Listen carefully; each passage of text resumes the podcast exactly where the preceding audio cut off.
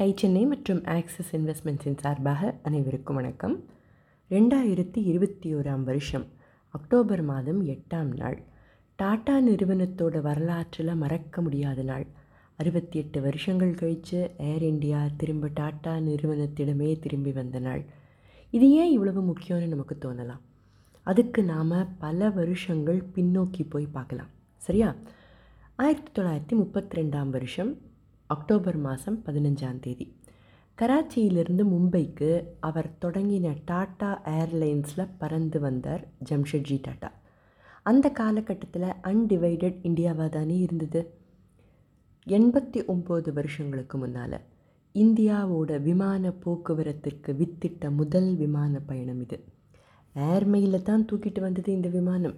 கூடவே ஜம்ஷெட்ஜி டாட்டாவும் வந்தார்.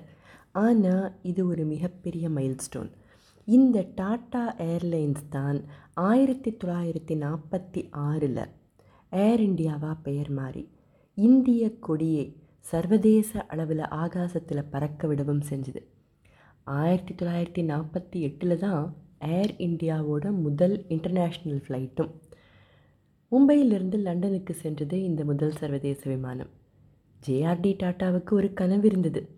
அதாவது உலகத்திலேயே ஏர் இண்டியா தான் மிகச்சிறந்த விமானமாக இருக்கணுங்கிறது அவருடைய விருப்பம்.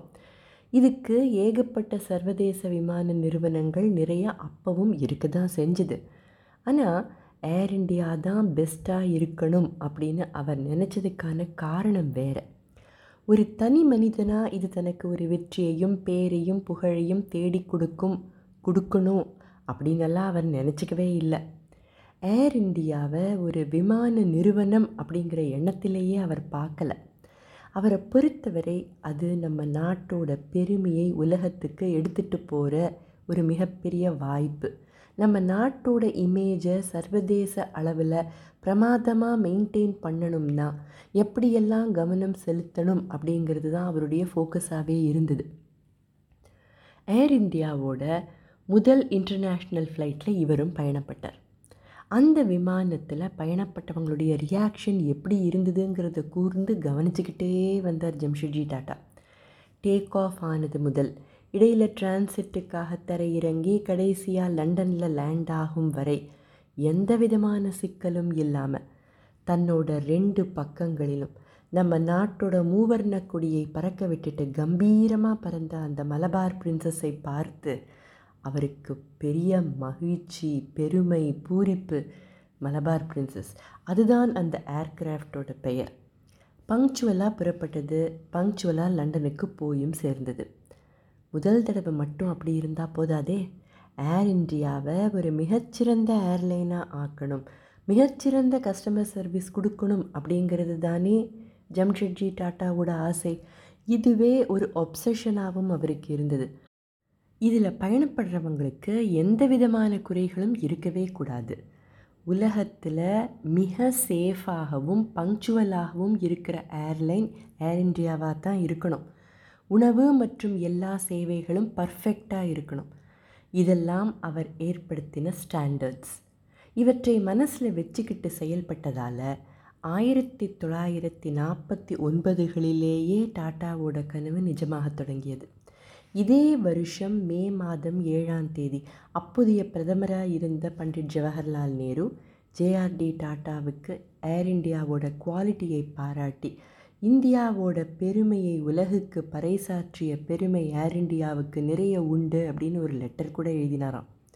இந்த காலகட்டத்தில் ஏர் இந்தியா அப்படின்னா பங்க்சுவாலிட்டிக்கு பெயர் போனதுன்னு பேசப்படுற அளவுக்கு பர்ஃபெக்ட் டைமிங்னா பாருங்கள் ஜெனீவா மேலே ஏர் இந்தியா பறந்து போனால் அங்கே இருக்கிறவங்க தங்களுடைய கடிகாரத்தில் டைமை கரெக்டாக செட் பண்ணிப்பாங்களாம். அப்படிப்பட்ட பங்க்சுவாலிட்டி ஏர் இண்டியாவோட ஆரம்ப நாட்களில் ரெண்டு வாரத்துக்கு ஒரு தடவை ஜம்ஷெட்ஜி டாட்டா விமானங்களில் பயணிப்பாராம்.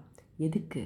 ஹை ஸ்டாண்டர்ட்ஸ் தொடர்ந்து இருக்கான்னு பார்க்க இது எந்த அளவுக்குன்னா இவர் வராருனாலே பைலட்ஸ் எல்லாம் தயங்குவாங்களாம். ஒரு முறை ஒரு பைலட் கிட்ட விமானத்தோட கிரவுண்ட் ஸ்பீடு என்னன்னு இவர் கேட்க அந்த பைலட் நூற்றி நாற்பத்தஞ்சு மைல்ஸ் பர் ஹவர் அப்படின்னு சொல்லியிருக்கார். ஏனோ ஜம்ஷெட்ஜி டாட்டாக்கு ஒரு சந்தேகம். உடனே தன்னோட வகையில் கணக்கு பண்ணி நூற்றி நாற்பத்தைந்து புள்ளி ஐந்து மைல்ஸ் பர் ஹவர் அப்படின்னு அக்யூரேட்டாக சொல்லியிருக்கார். ஜீரோ பாயிண்ட் ஃபைவ் மைல்ஸ் தானேன்னு தோணலாம். ஆனால் பங்க்சுவலாக லேண்ட் ஆகணும்னா இந்த கேல்குலேஷன்ஸ் ரொம்ப முக்கியம். ஸோ பைலட்ஸ் அலர்ட்டாக இருக்கணுங்கிறது அவருடைய கருத்து. அவர் ஏர் இண்டியா ஃப்ளைட்டில் செஞ்ச ஒவ்வொரு பயணத்துக்கு அப்புறமும் மேனேஜ்மெண்ட்டுக்கு ப்ளூ நோட்ஸ் அப்படின்னு அனுப்புவாராம். அது என்ன ப்ளூ நோட்ஸ் என்ன எழுதுவர்? ஒவ்வொரு ஃப்ளைட்டுக்கு அப்புறமும் பெருசாக எழுத என்ன இருந்துட்டு போகுது? இதை தெரிஞ்சுக்க அடுத்த பகுதி வரை வெயிட் பண்ணுவோமா? சுயநலமே இல்லாத பொது நலம் நாட்டோட நலம் இவற்றின் மேலே அதிகம் கவனம் செலுத்தின ஜம்ஷெட்ஜி டாட்டாவோட வாழ்க்கை சம்பவங்கள் படிக்கிறவங்க கேட்குறவங்க எல்லாருக்கும் எப்போதும் ஒரு பெரிய பாடம்தான். கதையை அடுத்த பகுதியில் தொடர்வோம். சரியா? அதுவரை டை சென்னை மற்றும் ஆக்சஸ் இன்வெஸ்ட்மெண்ட்ஸின் சார்பாக அனைவருக்கும் வணக்கம்.